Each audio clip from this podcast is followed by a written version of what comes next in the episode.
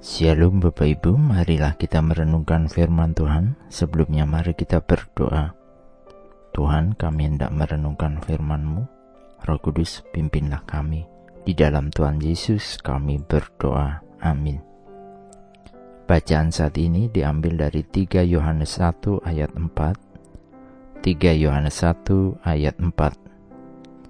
Bagiku tidak ada sukacita yang lebih besar daripada mendengar bahwa anak-anakku hidup dalam kebenaran. Sebagai umat yang percaya Kristus, kita pasti sering mendengar istilah hidup dalam kebenaran. Tidak saja mendengar, tetapi hendaknya kita hidup dalam kebenaran itu sendiri. Pada dasarnya, hidup kita harus meneladani Kristus dan Kristus sendiri telah mengajarkan hidup di dalam kebenaran. Bahkan Kristuslah kebenaran itu sendiri. Kenapa hidup di dalam kebenaran ini mendatangkan sukacita seperti yang dimaksudkan dalam bacaan saat ini? Ada beberapa bacaan dalam ayat Alkitab yang menuntun kita hidup dalam kebenaran yang harus kita pegang, bahkan harus kita lakukan di hidup keseharian kita. Yohanes 17 ayat 17 Kuduskanlah mereka dalam kebenaran Firmanmu adalah kebenaran Percaya kepada Kristus yang adalah kebenaran firman Tuhan itu sendiri membawa kita hidup di dalam kekudusan. Apakah kita sudah meneladani kekudusan di dalam cara hidup kita?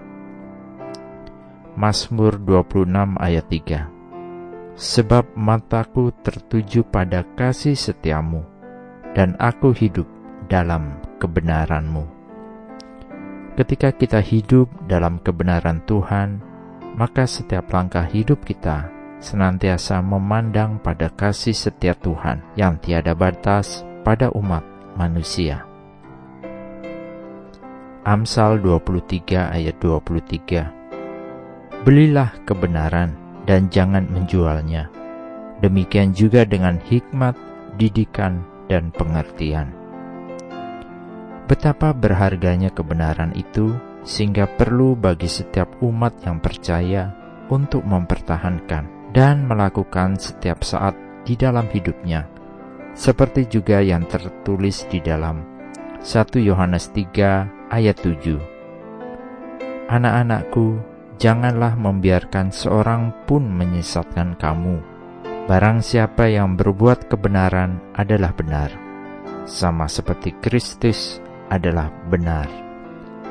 Nilai kebenaran adalah nilai kehidupan kita, karena ketika kita memilih untuk hidup di dalam kebenaran, adalah berarti kita hidup di dalam Kristus, dan ketika kita hidup di dalam Kristus, maka kita memilih kehidupan di dalam kekekalan kelak yang telah disediakan Tuhan bagi setiap umatnya yang mengasihi dia. Maka, ketika setiap kita yang memilih hidup di dalam kebenaran, maka itu akan mendatangkan sukacita surgawi bagi dirinya, bahkan bagi Allah sendiri. Namun, tidak saja memilih hidup dalam kebenaran saja yang hendaknya kita lakukan, melainkan kita benar-benar mempraktekkan dengan hidup kudus dan berkenan kepada Tuhan. Amin. Mari kita berdoa. Bapak Surgawi, terima kasih ketika kami kembali diingatkan untuk hidup senantiasa dalam kebenaran Tuhan.